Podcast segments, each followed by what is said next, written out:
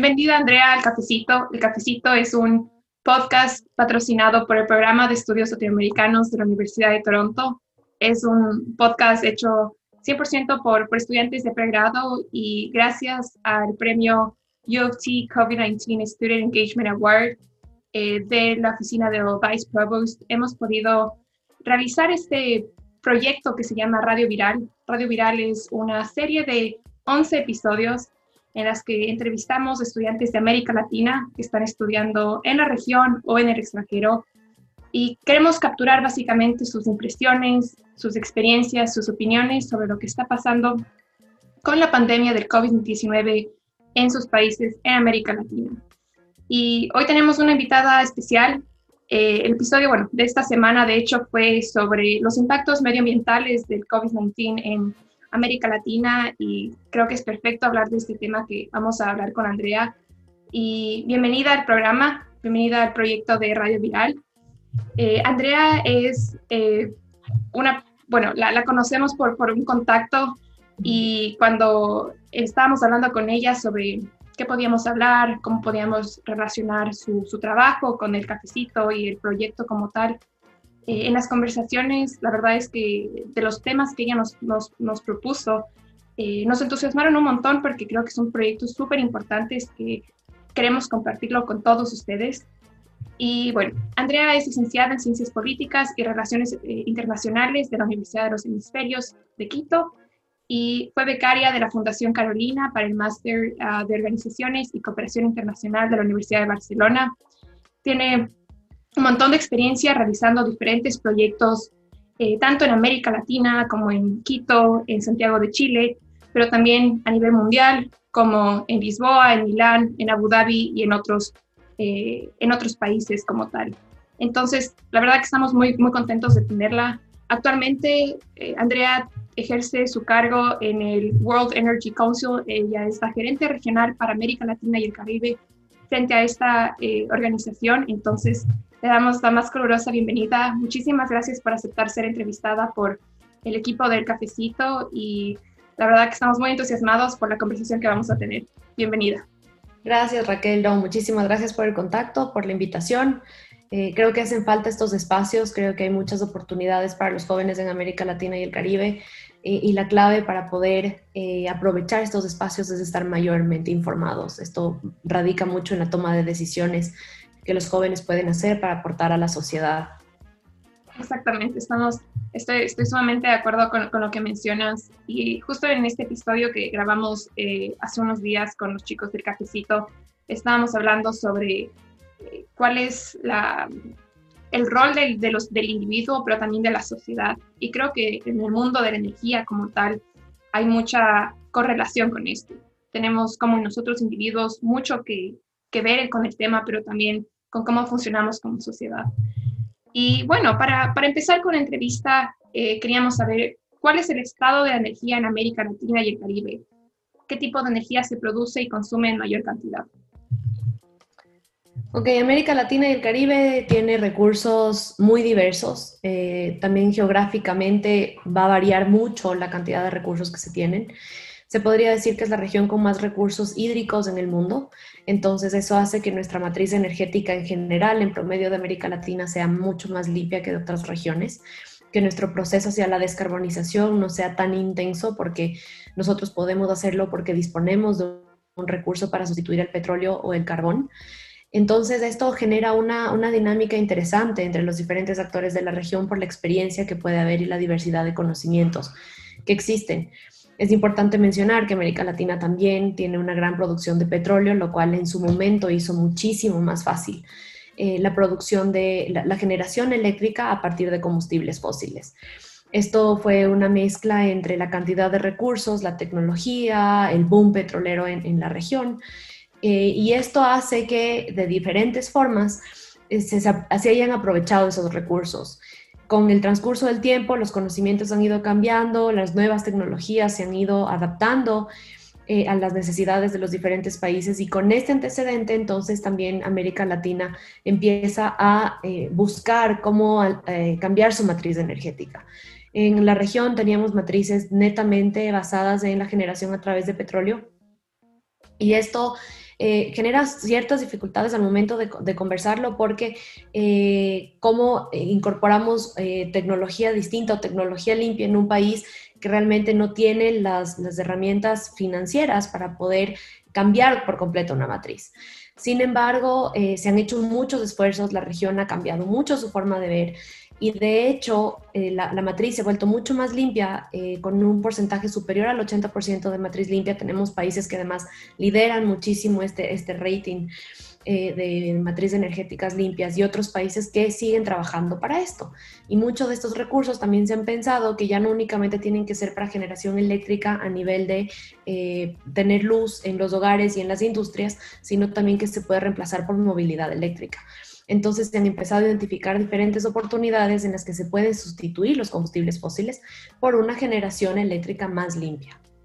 Muy, muy interesante. Eso me parece algo que, bueno, al menos yo estoy estudiando en Canadá y mucho de lo, de lo que hablamos en mis clases de medio ambiente es que América Latina en general hay este concepto, esta idea de que nos faltan los recursos o nos falta gente eh, que, que lidere estos proyectos. Así que creo que con lo que tú mencionas se demuestra de cierta forma lo contrario, que, que en general la, la, región ya está avanzando a este cambio de como energías más verdes en este sentido.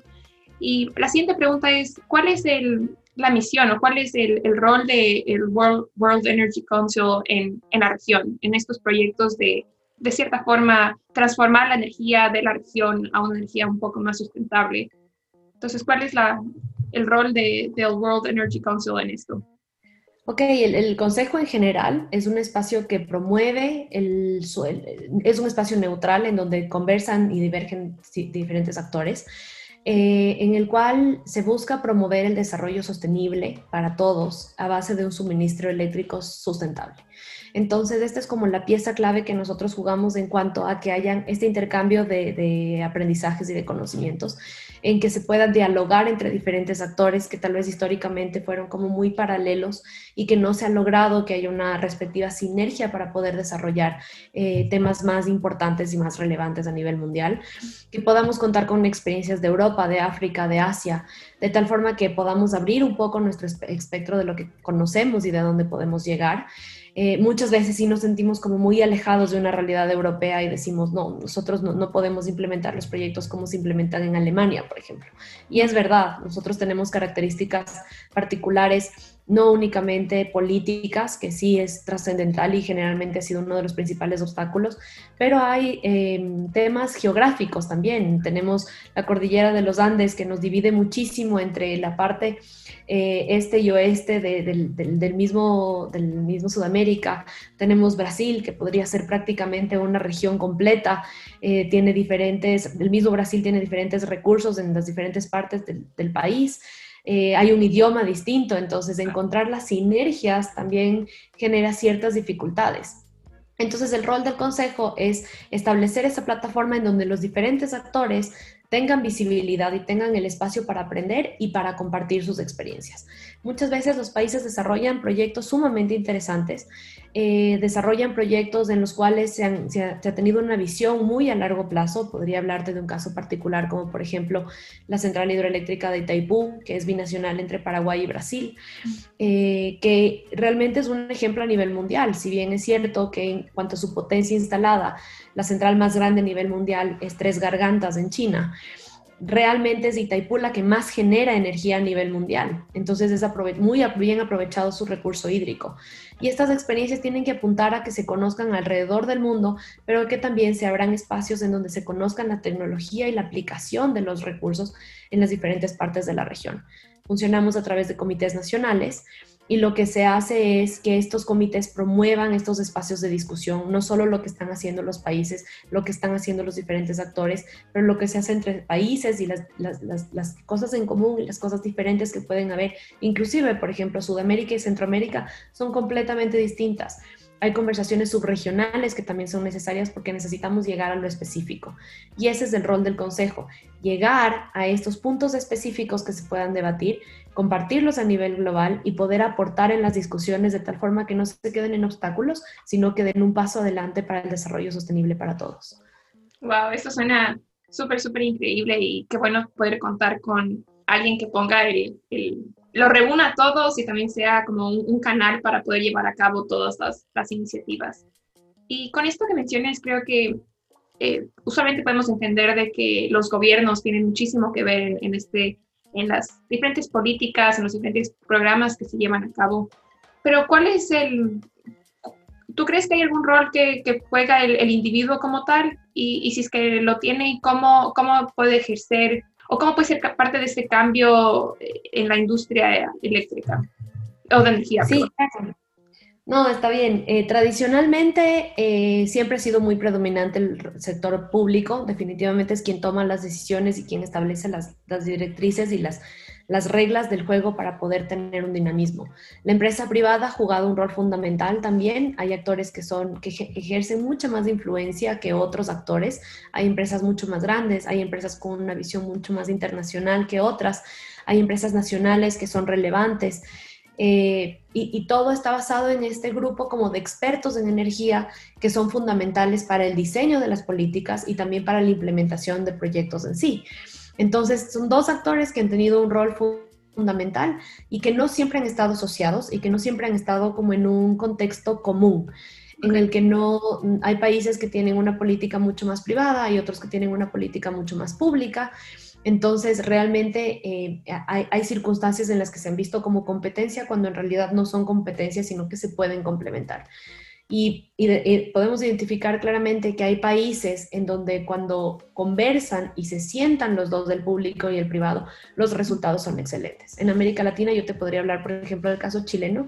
Es muy interesante, específicamente en el sector energético, cómo la articulación del sector público y el privado ha dado un paso adelante hacia el desarrollo del sector de una manera impresionante, que ahora discuten los temas que se discuten a nivel global, que en América Latina aún ni siquiera están sobre la mesa, como es, por ejemplo, el rol del hidrógeno verde, pero ese es, ese es ya como un tema mucho más específico. Y aquí es donde el Consejo Mundial de Energía, a partir del año pasado, empezamos a poner un rol mucho más específico y a elevar el rol del ciudadano. Porque sí, el ciudadano, y, te lo digo por experiencia, yo soy relacionista internacional, entonces realmente como la ingeniería eléctrica de carrera y etcétera, no lo conozco. es base más a la experiencia de lo que hago, pero cuando yo empecé a entrar en el sector, para mí la, la, electricidad, o sea, tener energía era aprender y apagar un interruptor. Atrás de eso hay un mundo gigantesco de temas y de oportunidades muy interesantes que es muy importante que el ciudadano las conozca. Entonces, sí, todos sabemos que tienes que ahorrar energía si no estás en una habitación donde tienes la luz prendida y sales, entonces apágala al salir. Pero ¿por qué hay que hacer eso? ¿De qué depende del, consumo? ¿Qué hace que no únicamente pagues más o menos por la planilla, sino que ese consumo extra que no lo estás utilizando, cómo, cómo podría cambiar esas prácticas que tenemos a diario en el consumo energético global? Entonces es muy interesante analizarlo desde una perspectiva del rol del consumidor porque nos quejaríamos menos como consumidores y estaríamos conscientes de lo que significa el uso de estos recursos. Eh, para esto se han identificado un montón de maneras en las que eh, esto podría realmente eh, llevar a cabo una política energética, no a nivel mundial, pero sí que se la considere en todos los países del mundo. Y ahí hay una herramienta principal que es la digitalización. O sea, tú ahora eh, desde tu celular puedes poner una cámara en tu casa y ver todo lo que está pasando. Desde tu celular puedes tener todo el sonido centralizado, las cortinas que suben y bajan desde tu casa. O sea, ya puedes empezar a manejar un montón de temas a partir de tu celular. ¿Por qué no podríamos saber cuánto consumimos en nuestra casa también a través del celular? Seríamos mucho más conscientes inclusive de los temas que podemos pagar y, sería un tema eh, económico que generaría una especie de conciencia. Entonces, saber cuál es el electrodoméstico que más te consume, cuál es el electrodoméstico que menos te consume, eh, cómo puedes hacer para ser más eficientes, por ejemplo, al momento de lavar la ropa, eh, cómo hacer que tu lavadora consuma menos porque estás utilizando el ciclo correcto de lavado. y igual, efectivamente, con el uso de la luz, el hecho de dejar los cables conectados a la electricidad cuando no están cargando nada, entonces son muchísimos temas en los que desde casa puede ser mucho más eficiente y en los que es un trabajo mucho más lento porque necesitas un nivel de capacitación y necesitas un nivel de llegar a la ciudadanía muy, muy fuerte y que no es tan sencillo. que recién se lo ha venido haciendo a lo largo de los últimos años en la industria, porque con la industria se ha hablado específicamente de lo que es eficiencia energética. Y eficiencia energética no es únicamente cuánto ellos pueden ahorrar por usar mejor la energía, sino cómo pueden seguir siendo igual de eficientes en su producción, pero al, consumir menos energía porque la estaban subutilizando. Y en este tema, entonces, empiezan a converger un montón de oportunidades y, por ejemplo, en su momento, en el Ecuador al menos, las cocinas de inducción fueron así es un tema eh, que en su momento era muy político porque era una directriz gubernamental y era súper complejo. Pero si te abstraes de la parte política y consideras la parte técnica eh, de cuánta energía se desperdicia al cocinar con gas, entonces empiezas a decir, ah, no, o sea, aquí hay una cuestión de conciencia ambiental que la puedo implementar desde casa, sin tomar en cuenta además todo el tema de subsidios al gas, el subsidio al diésel, de los subsidios que son una ola económica para el país y una carga muy fuerte. Entonces, hay, hay, ciertos detalles puntuales que el consumidor puede entenderlos, puede tenerlos en mente, de tal forma que sea un aporte y que no se quede en una discusión de em, personas expertas en energía, sino que pueda, podamos todos tener conciencia de los temas de energía para aportar al desarrollo. ¿Y cómo se puede hacer más accesible esta información? Porque yo sí creo, o sea, bueno, yo también crecí con la idea de si apaga, si es que no estás en el cuarto, apaga el, interruptor y, desconecta los cables y trata de incluso no seca la ropa con la secadora, pero el aire libre y demás, pero creo que como, como tú mencionas, hay, hay mucho más allá que solo entender y apagar el interruptor, sino es toda la, historia de cómo incluso llega la energía a tu casa y demás. ¿Cómo se puede hacer esta información mucho más accesible para el ciudadano común y corriente? Como para que incluso ellos puedan desde ya sea su propia experiencia o con esta información puedan darse cuenta de realmente eh, estos procesos que son necesarios, de estos procesos de concientización sobre el uso de la energía, sobre cómo usamos la energía en nuestras casas y cómo podemos incluso hacer un mejor uso de ella para ser mucho más eficientes con la energía que disponemos. Hay, hay varias herramientas se han implementado varias de ellas. Em, el etiquetado de los, de los electrodomésticos, por ejemplo, es fundamental, pero no únicamente que tengas el etiquetado pero no entiendas lo que dicen, sino que al momento de venderte efectivamente te expliquen cuál es la diferencia entre las refrigeradoras antiguas y las refrigeradoras modernas, que hacen que... Eh, que hacen que puedas entender claramente el por qué sí se utiliza la energía y por qué, y por qué la otra es altamente ineficiente. Igual en los aires acondicionados, y, por ejemplo, el tema de explicar por qué ahora la legislación no permite seguir vendiendo electrodomésticos ineficientes y explicar por qué llegar a la ciudadanía. No es fácil, hay un cambio cultural, hay un cambio de paradigma que es de raíz. Entonces, para esto también es súper importante que nosotros nos enfoquemos en la cultura a nivel de los niños, de las escuelas em, y colegios, que no salgas con la noción de tener que apagar la luz, eh, cuando sales, sino que salgas con conocimientos un poco más profundos de la escuela. Y en eso, como WEC, también estamos forjando programas de, educación. Entonces hay un World Energy Academy, que en realidad no es para expertos en energía, pero tampoco es para colegios, pero ahí se trata de formar a personas de diferentes especialidades para tener un concepto más global. Eh, es importante estar vinculado a esta rama, por eso yo creo personalmente que en cuanto a la educación es la, la mejor forma de acceder y que hay un cambio de pensamiento desde niños. Y ahí tú puedes poner también el tema de recursos. En, ciencias naturales se ven los recursos que existen, cuáles son renovables, cuáles son no renovables. Pero de ahí hacer un link con eh, por qué los recursos hídricos son importantes y son renovables y esto nos deriva a poder consumir energía, etcétera. Y luego, ¿qué otros recursos hay existentes? Que puedas hablar de temas un poco más complejos ya con los chicos que salen del, del colegio, como por ejemplo almacenamiento, la importancia del almacenamiento, de energía, eh, porque eso nos puede llevar a largo plazo a ahorrar muchísimo, por ejemplo, en, lo que significa eh, las baterías de menor almacenamiento, sino baterías grandes. en, América Latina es un poco menos, a excepción de los países muy al sur, pero eh, cómo ahorrar, ser más, cómo ahorrar mayor cantidad de energía, sobre todo en temas de calefacción y aire acondicionado en estaciones de extremo. Entonces, son estos temas que no es únicamente la cuestión de eh, perder el confort, que no necesariamente tienes que morirte del frío para no usar la calefacción, para no usar electricidad, sino realmente entender el por qué tiene que ser tu consumo eficiente sin perder el confort de tu vida. Entonces, estos temas son como los, los esenciales de cómo se puede llegar a las, a las nuevas generaciones especialmente, y no únicamente llegar para que sean ciudadanos con mejores hábitos de consumo, sino que opten por estudiar carreras asociadas a esto. Y queremos llegar mucho mujeres, por ejemplo, que opten por carreras de ingeniería porque la cantidad de mujeres que hay es súper escasa en el sector. Entonces, de 50 personas que invitamos para un evento, por ejemplo, 7, 8 son mujeres, el resto son hombres. A nivel de CEOs, casi no logramos encontrar a mujeres. Entonces, eh, cómo potenciar que tanto hombres como mujeres se motiven por estudiar este tipo de carreras, porque las oportunidades y las necesidades del mundo avanzan súper rápido y hay muchas formas en las que ellos como ciudadanos formados seguramente eh, eh, tendrían la, la opción de dar mayores resultados dentro de estas áreas. Entonces, hay, un cambio de paradigmas, hay un cambio de conceptos que creo que en muchas escuelas y colegios se los está trabajando, pero el trabajo tiene que ser mucho más de fondo y tiene que ir mucho más encadenado también a una política gubernamental porque no necesariamente las escuelas de gobiernos, las públicas, salen con los mismos conocimientos que una privada sí podría incluir en su malla académica. Interesante. Creo que lo que mencionas sobre la educación es súper importante y no solo, bueno, lo hemos visto de que la clave para muchos cambios que necesitamos en nuestra sociedad no es solo, eh, bueno, que es básicamente la educación. Y en este, en este caso es educación más sobre eh, la energía y, temas de energías renovables y temas de, incluso de las, eh, la economía verde y cómo al fin y al cabo la energía está relacionada con la economía y luego con la política y luego con los temas sociales. Y con esto que mencionas sobre esta academia que tiene el Consejo Mundial de la Energía.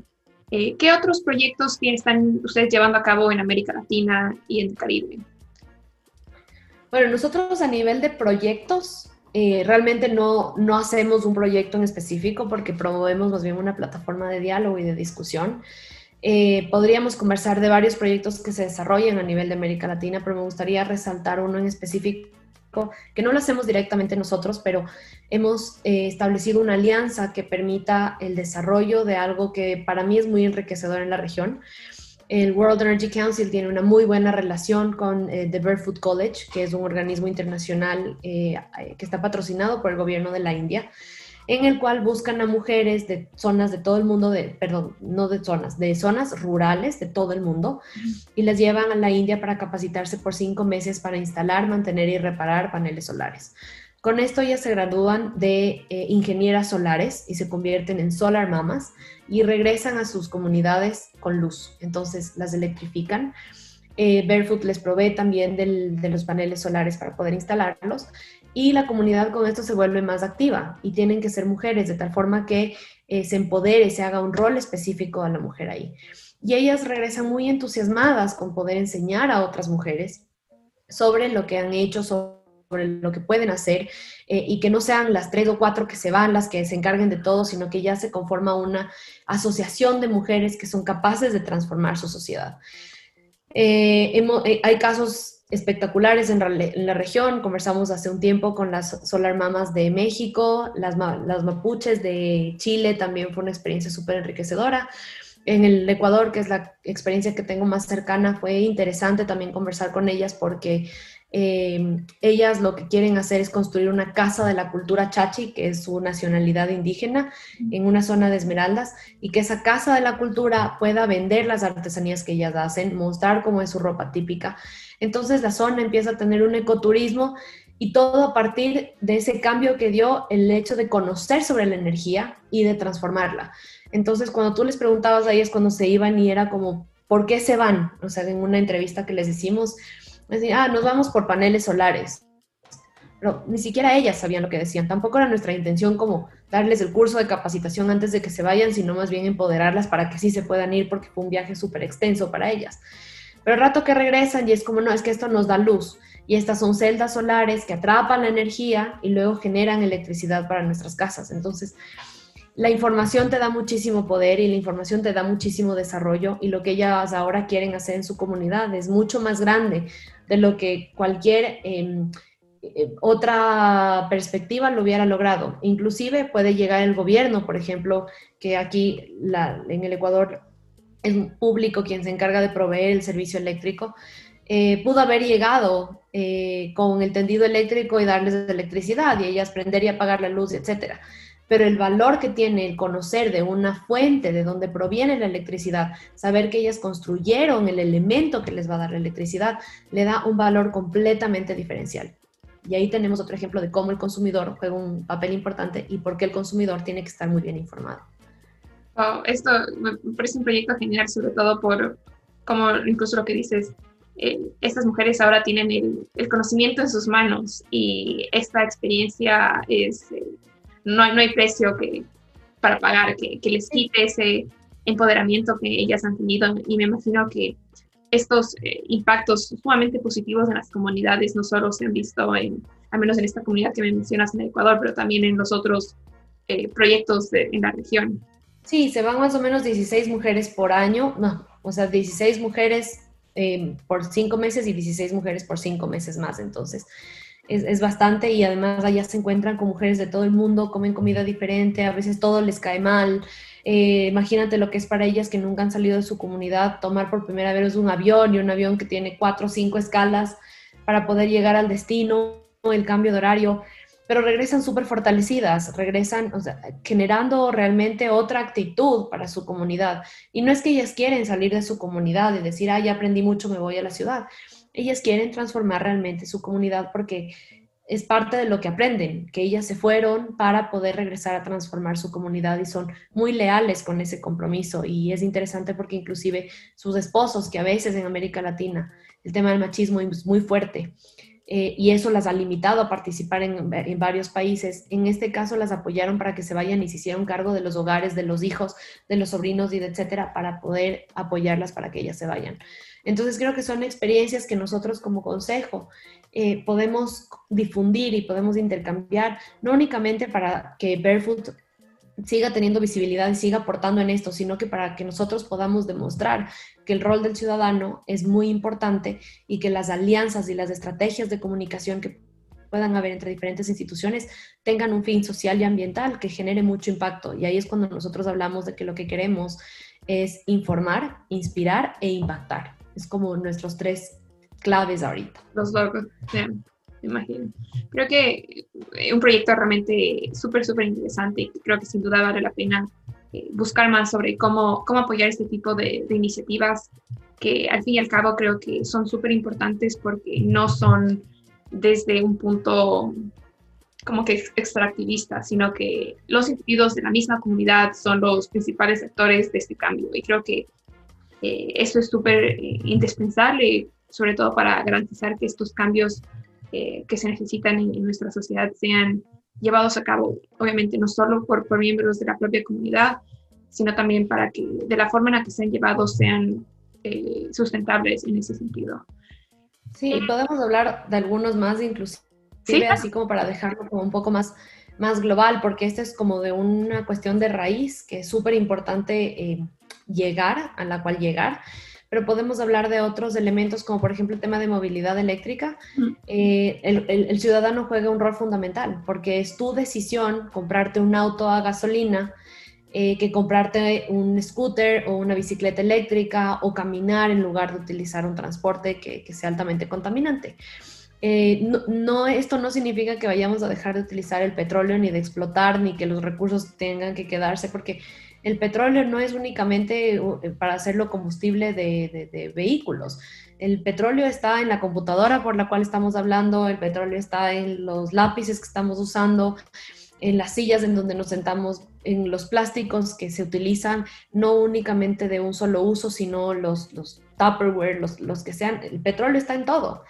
Entonces, el tema es cómo hacer que el, consumo sea responsable y que la extracción del petróleo no sea para quemarla luego en el aire a través de la combustión de un vehículo. Entonces, son esos cambios de paradigma que se tienen que dar para que la utilización de los recursos, sean renovables o no, sean completamente compatibles con lo que queremos alcanzar a nivel social y que las empresas petroleras también implementen eficiencia energética en su cadena de producción, de tal forma que ellos no sean únicamente que extraigan los recursos no renovables, sino que en su cadena de producción también utilicen fuentes eh, alternativas, de tal forma que exista una congruencia entre lo que se está hablando a nivel mundial, porque quien no cambia su modelo modelo de negocio se queda atrás. Me acuerdo que en las conversaciones previas que tuvimos mencionabas un montón sobre el término de humanizar la transición energética y creo que, bueno, ya lo hemos mencionado con ejemplos en esto aquí. Solo quería ver si que nos puedes compartir un poco más cuál sería una definición un poco más eh, formal sobre el tema, para que creo que es algo que de, lo que hemos mencionado, es algo que mucha, eh, muchas, no solo organizaciones, sino también individuos están tratando de tomar este concepto y ponerlo en práctica como tal en este proceso de transición. A lo largo de la historia del Consejo, el Consejo tiene casi 100 años, eh, fue formado en 1923. Eh, hemos hecho varios congresos mundiales de la energía desde ese entonces. En el 2022 hacemos nuestro 25 congreso en Rusia eh, y ese va a ser Energy for Humanity. Entonces es dentro de todo este contexto que tenemos de Humanizing the Energy Transition, porque ya el rol no es de una empresa, ya el rol no es de las grandes industrias, eh, no es únicamente de la parte extractivista ni de la parte únicamente tecnológica, es, es, es realmente para la humanidad. Entonces, eh, los, los, los, escenarios a nivel mundial han cambiado mucho y también ha cambiado el pensamiento. Entonces, en su momento eh, era un tema de Energy for Peace o sea, en un mundo súper revolucionado de dos guerras mundiales, sobre todo porque el Consejo nace en el corazón de Europa. Entonces era Energy for Peace porque uno de los principales conflictos fue el uso del carbón y claro, y de, todo este, de este movimiento surge el tema de la Comisión del Carbón y el Acero. Entonces, cómo los recursos energéticos siempre nos han llevado a una batalla constante, pero cómo también pueden ser una batalla para eh, llevarnos a la paz. Eh, después de esto, de esta transición, llegamos a un punto que es Energy for Prosperity, en donde se consideró eh, que es muy relevante y muy importante el tema de eh, la descentralización, digitalización y descarbonización.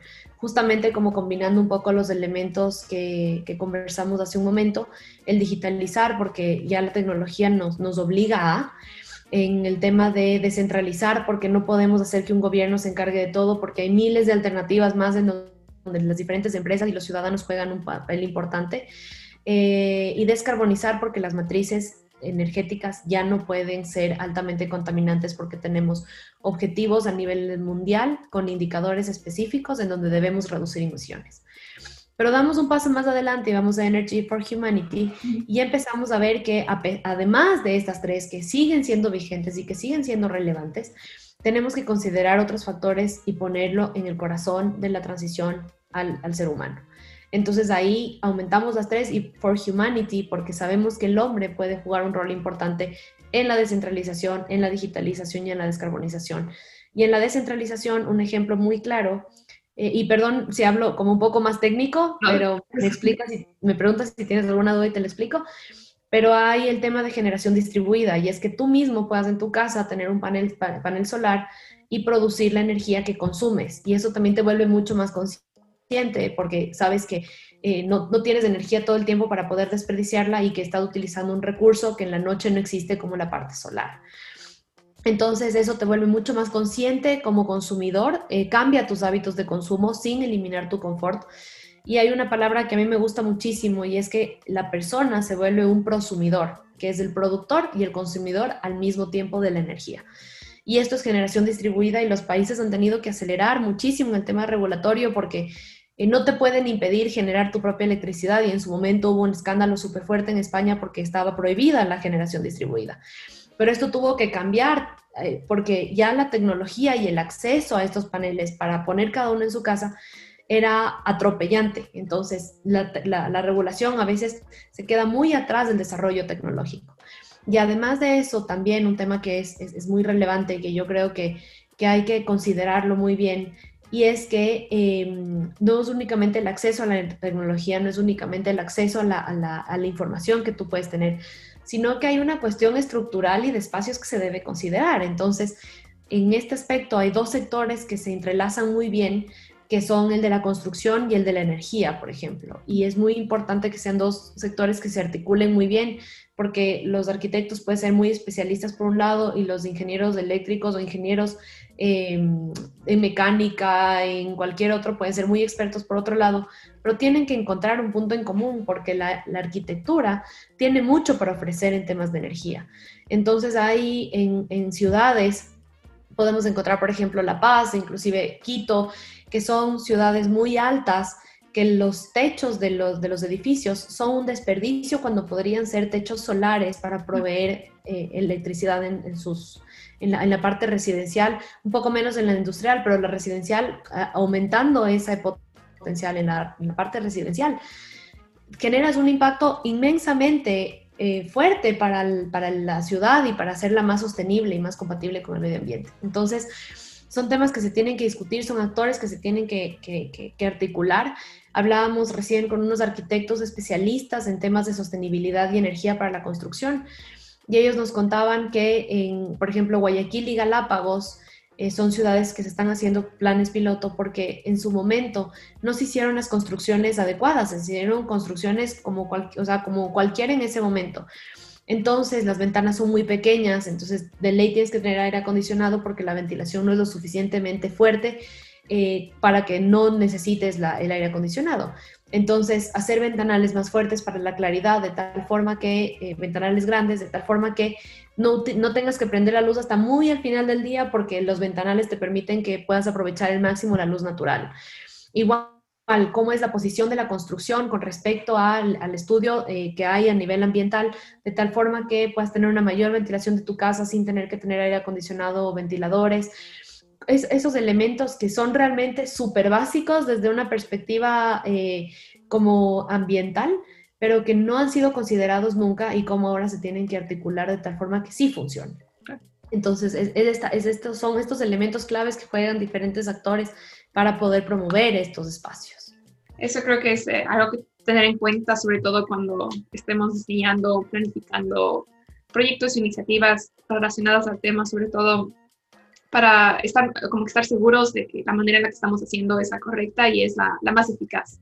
Al sí, los municipios, eh, sí, o sea, las autoridades que aprueban la construcción de, de lo que sea, no únicamente de viviendas, deben tener muchísima información y deben ser las personas en realidad expertas para saber qué aprobar y qué no, para poder hacer ciudades sostenibles.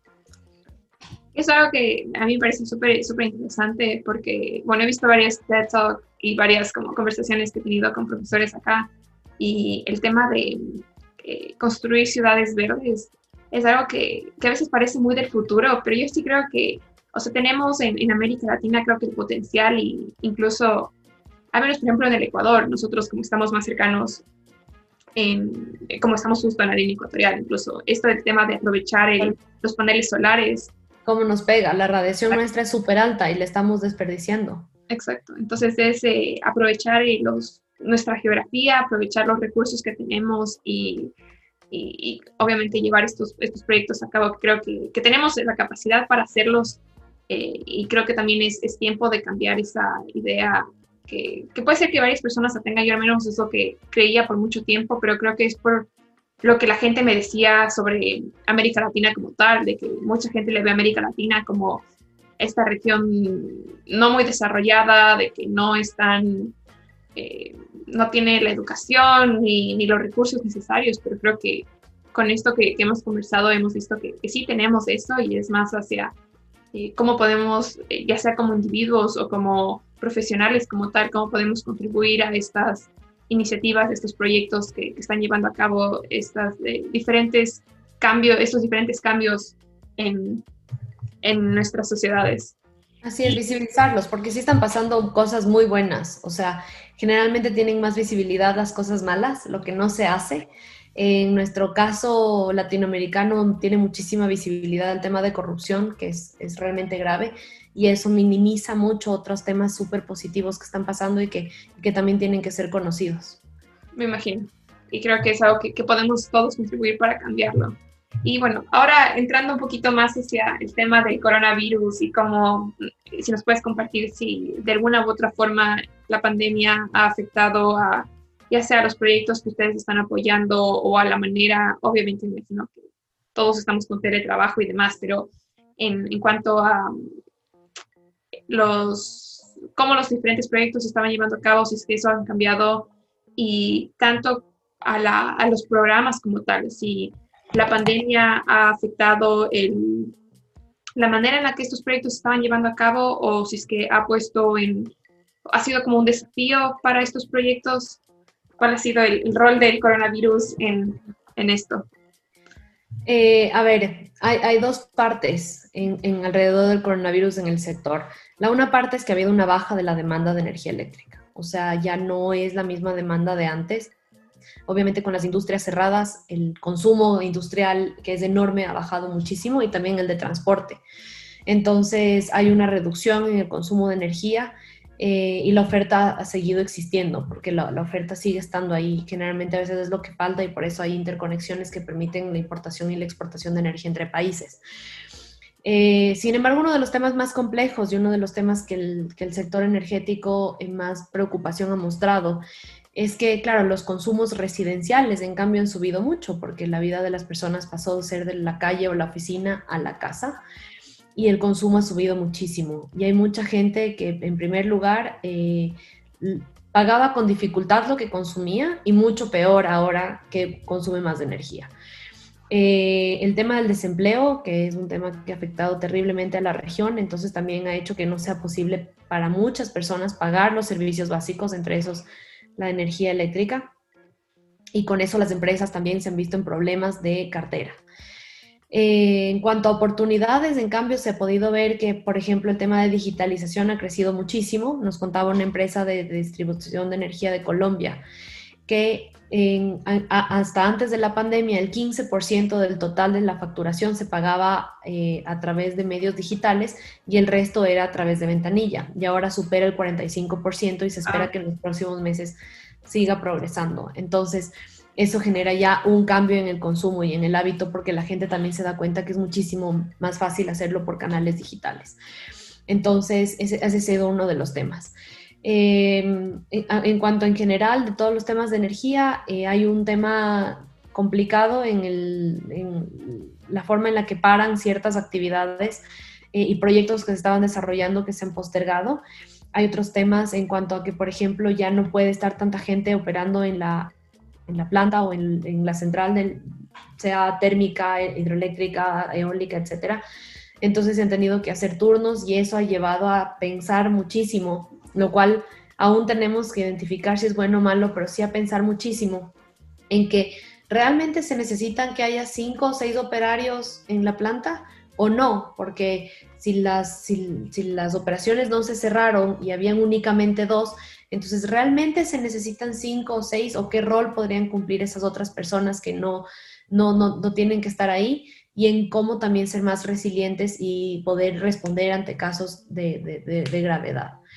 Entonces, son ciertos temas que ahorita pusieron un poco en, en, en arenas movedizas el, el, terreno del sector energético, pero son temas que han sido importantes identificarlos porque esto nos lleva a una transformación del sector que puede ser muy relevante. Eso en cuanto a, los impactos. Eh, sin embargo, esto, esto de la pandemia ha catapultado un poco al sector energético y al ser un sector que no está tan golpeado, que no ha sido tan afectado como por ejemplo el de turismo, el de, sí, en turismo en general, o sea, todo el tema de restaurantes, hoteles, etcétera, eh, que también las aerolíneas y todo esto.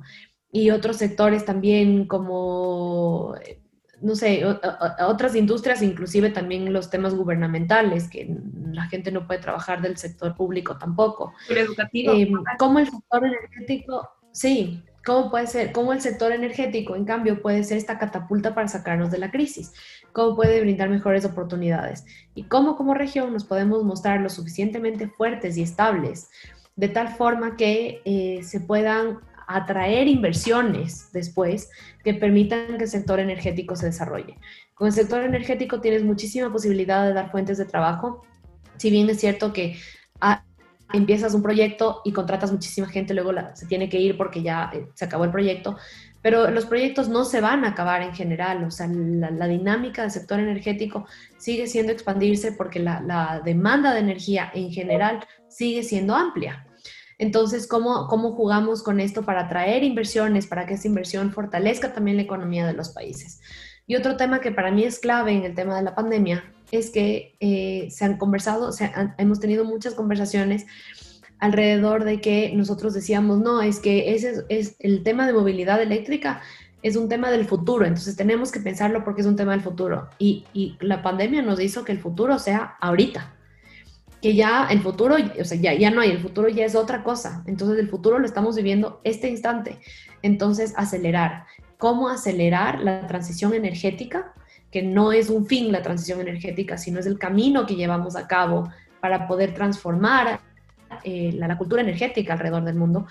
Entonces, ¿cómo, qué, qué, podemos hacer para acelerar esta transición? Entonces, te puedo dar como ejemplo, Chile eh, tenía estas discusiones alrededor del uso del, hidrógeno verde desde hace varios años y era como que sí es el futuro y es a donde Chile tiene que apuntar y todo. Y durante la pandemia lo que hicieron fue dedicarse a crear, no dedicarse porque no es lo único que han hecho, pero a enfocarse en la estrategia de hidrógeno verde. Y ellos ya tienen una estrategia nacional de hidrógeno verde. Entonces, mientras otros países aún se cierran en una discusión eh, política, económica, eh, muy encerrada en los conflictos de la pandemia, hay otros países que paralelamente están avanzando en los temas que los van a llevar al desarrollo. Y para esto, Chile, con su estrategia de hidrógeno verde, su primer objetivo es el sector minero y es descarbonizar el sector minero, porque Chile tiene muchos recursos minerales que no van a dejar de ser explotados, pero tienen que ser explotados de la manera más responsable posible. Y ahí el hidrógeno juega un papel en el tema de que su funcionamiento sea a través de hidrógeno verde. Entonces, eh, es, un poco pensar en eso, en, pensar que el sector energético puede ser una catapulta para el desarrollo de los países y cómo los países pueden articular sus políticas para que un país no se desarrolle más que otro, sino nos podamos levantar juntos como región. Eso creo que es, es importante mirar hacia un poco el, el, futuro, pero no como el futuro súper lejano, pero el futuro, como tú lo dices, el de, el de ahora y, y cómo podemos, o sea, qué, qué, propuestas estamos adaptando para eh, revitalizar nuestra economía, que hemos visto que, al menos en Ecuador, eh, ahorita estamos pasando la, peor crisis económica en toda nuestra historia. Entonces creo que sí es importante ver cómo, cómo podemos usar el sector energético para eh, ayudarnos a salir adelante en esta crisis económica que, que estamos experimentando y también se, servir de de soporte con los diferentes efectos económicos que estamos por, por experimentar de, la igual manera. Y sí. una, una consulta más hacia el, el, tema de sostenibilidad. ¿Cómo, ¿Cómo podemos garantizar que la sostenibilidad como tal sea, sea un hecho en circunstancias como la que nos encontramos? Como que lo de la, de la pandemia nadie se lo esperaba. Eh, fue una emergencia sanitaria como tal. ¿Cómo podemos eh, hacer que los proyectos e iniciativas que estamos llevando a cabo sean eh, lo suficientemente sustentables para que en circunstancias como estas no se vean afectados o si es que se ven afectados que su curso como tal no cambie. Eh, justamente nosotros tenemos en octubre la Semana Mundial de la Energía y como América Latina y el Caribe estamos presentando una sesión que se llama Recuperación Sostenible. La sesión en general es Driving Green for Sustainable Recovery y entonces ahí nosotros planteamos eh, los ejes que serían fundamentales para que la recuperación sea sostenible. Primero, tiene que haber una estructura jurídica sólida que, que, te pueda dar garantía de poder atraer inversiones que no, que no vayan a salir corriendo al primer conflicto político del país. Eh, en segundo lugar, al mismo tiempo, hay muchas regulaciones que tienen que ser flexibles. No todo puede ser tan estricto porque el rato en el que es muy estricto y tienen un candado legal, ya no se puede avanzar mucho más y hasta que se vuelva a cambiar esto. Entonces, la tecnología ya cambió, todos los costos bajaron de la tecnología, se tiene que pensar en otra alternativa, eh, los inversionistas ya se fueron. Entonces, tiene que haber flexibilidad de tal forma que se pueda adaptar a las nuevas tendencias, sin que esto signifique que se puedan dejar espacios para corrupción. Entonces es una de las estrategias principales.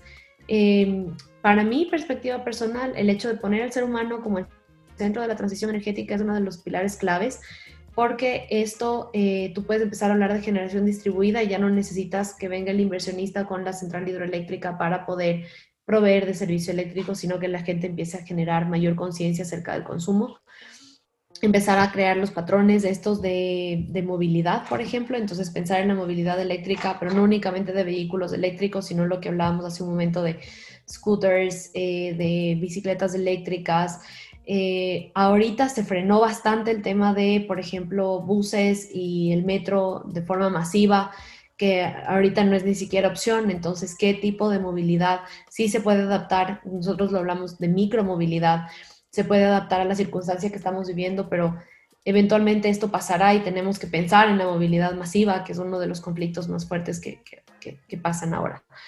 Entonces, todos estos temas van en, esa, en, ese sentido de recuperación sostenible, porque la recuperación no puede ser, ok, ya viene el inversionista o se establece un nuevo impuesto y nos empezamos a recuperar económicamente, pero eso a largo plazo no es sostenible.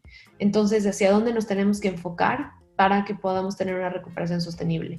Y son esos temas más específicos eh, en cuanto a descentralización, en cuanto a digitalización, cambio de hábitos de consumo, inserción de nuevas tecnologías, tener unos pensamientos mucho más ambiciosos, eh, como por ejemplo el tema de hidrógeno verde. Eh, que eso nos va a llevar a que no pensemos en, soluciones ahorita de decir, bueno, hacemos una central térmica en un ratito y con eso solventamos el acceso a electricidad de una zona vulnerable, no, no, sino de cómo hacer que el sistema en general sea mucho más limpio y que no nos salve ahorita, sino que nos salve en un largo plazo. Excelentes eh, puntos finales, creo yo, sobre todo para, para de cierta forma, has eh, reiterado los diferentes puntos que hemos, que hemos hablado y creo que también es al menos a mí me ha hecho repensar el, el rol que tengo como individuo en, en, el uso de la energía y cómo de cierta forma estoy, o sea, sin darme cuenta, estoy como que soy parte del sistema como tal y... Es que, si no tienes información, termina siendo parte, no es por falta de voluntad, a veces es simplemente por falta de conocimiento, que no, no siempre depende de nosotros como individuos. Exacto, entonces creo que es, es importante esto de saber más sobre lo que está pasando, los diferentes proyectos que se están llevando a cabo en América Latina y en el Caribe, el rol que eh, organizaciones como el Consejo Mundial de Energía, y me imagino que las, organizaciones de las Naciones Unidas tendrán sus propios departamentos y oficinas como tal, pero creo que es importante eh, involucrarnos con estos temas y ¿Tienes, hay alguna como plataforma, alguna página web que, la gente que, nos sigue pueda, pueda chequear más información sobre estos proyectos o eh, ya sea datos más como técnicos como tal o de qué forma se pueden involucrar con esto? ¿Hay algún recurso eh, del Consejo Mundial de Energía que ellos puedan acceder? Sí, claro, claro. Nuestra página web es www.worldenergy.org y ahí nosotros tenemos nuestro, toolkit, que es, nosotros tenemos cinco herramientas para la transición energética. Entonces, una de esas herramientas es eh, en cuanto a qué escenarios energéticos hay eh, para un futuro. Eh, no es como un estándar de esto es lo que haces, a esto es a dónde vas a llegar, sino las posibilidades de escenarios que hay. Eh, también tenemos uno que se llama The World Energy Issues Monitor y el Issues Monitor lo que trata es de ver con líderes de energía a nivel global, identificar cuáles son los temas más inciertos, más urgentes y de mayor impacto que existen actualmente. Es un, es un estudio que lo hacemos una vez al año. Justamente ahorita estamos difundiendo el tema de encuestas para poder sacar los mapas nacionales y regionales. Tenemos el Energy Trilemma, que es uno de los más relevantes para nosotros porque se muestran tres dimensiones y cómo balancearlas. Entonces está la dimensión de acceso, de seguridad energética y sostenibilidad ambiental y cuál es el desempeño de los países en base a estas tres dimensiones, cómo las están balanceando o sea, cuál están tendiendo un poco más, lo cual permite toma de decisiones de política pública y buenos espacios de discusión entre el sector público y privado y la academia también. Eh, y tenemos dos estudios más, que el uno es sobre resiliencia, que últimamente no, no se ha actualizado el reporte, pero que eh, tiene unos reportes bastante interesantes. Y el otro es sobre innovación. Y los temas de innovación si no son reportes como anuales, sino que salen periódicamente en base a los temas coyunturales que son muy importantes de, de verlos y se los hace a través de entrevistas a líderes del sector en específico del que se está tratando. Tenemos uno de blockchain, tenemos uno de transmisión de electricidad, tenemos uno de almacenamiento, tenemos uno de hidrógeno. Entonces son temas, o sea, temas específicos que se pueden revisar sobre lo que está pasando en el mundo. Además de eso, hacemos eventos eh, anuales y eh, trianuales. Y también eh, cada país también tiene sus propios eventos con contenido nacional. Colombia y Chile son los países más activos en América Latina y el Caribe y nosotros también como región estamos desarrollando eventos muy relevantes. Entonces en nuestra página web aparecen todos nuestros reportes y también aparecen los eventos que vamos a desarrollar principalmente para este año. Bueno, este año nuestra, nuestra Semana Mundial de la Energía era en Beirut, en el Líbano. eh, ya cada vez hay más motivos para haberla cancelado, eh, lo cual es una pena porque realmente era una semana estructurada muy bien por el Comité del Líbano. Eh, pero de todas formas la vamos a hacer virtual. Entonces ahí también se puede acceder a muchísima más de información y toda la, información de registro y de acceso a la Semana Mundial de la Energía Virtual está en nuestra página web. y, y, todo esto es, puede ser cualquier persona puede tener acceso a esta información. Cualquier persona. Así es, cualquier persona. Todo está disponible y si quieren información más específica o articularse mejor para ser parte de los grupos de estudio, para los grupos de trabajo, etcétera, puede contactarse con su comité nacional respectivamente. En América Latina tenemos 10 comités nacionales actualmente. Están de Centroamérica, República Dominicana y Panamá. Y en Sudamérica está Colombia, Ecuador, Argentina, Chile, Paraguay, Uruguay, Bolivia y bueno, y además también Trinidad y Tobago. Genial.